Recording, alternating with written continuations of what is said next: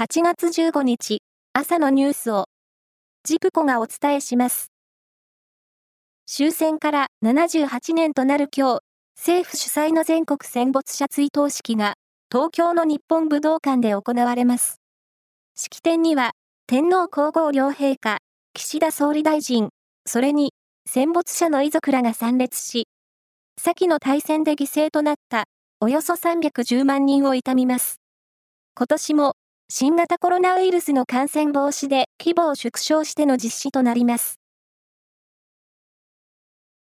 ロシアの侵攻を受けるウクライナが、来年のパリオリンピックに参加する方針であることが分かりました。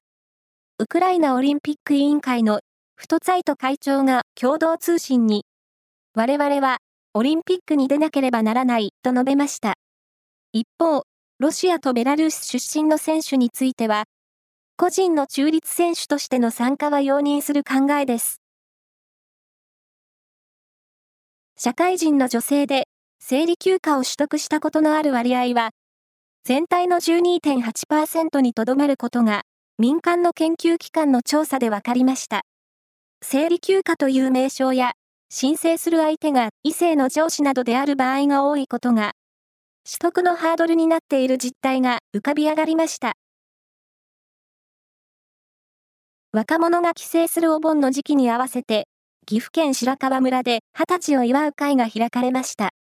白川村では、これまで雪の時期を避けるとともに、就職や進学などで村を離れている若者が帰省するお盆の時期に成人式を行ってきました。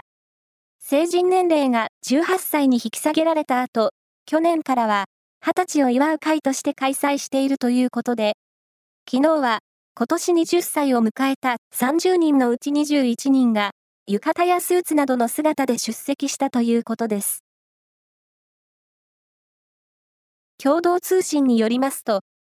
サッカーのブラジル代表で31歳のネイマール選手が、フランス1部リーグのパリ・サンジェルマンから、サウジアラビアプロリーグのアルヒラルに移籍することで合意しました。移籍金は推定で、およそ9000万ユーロ。日本円にしておよそ143億円です。夏の全国高校野球は昨日、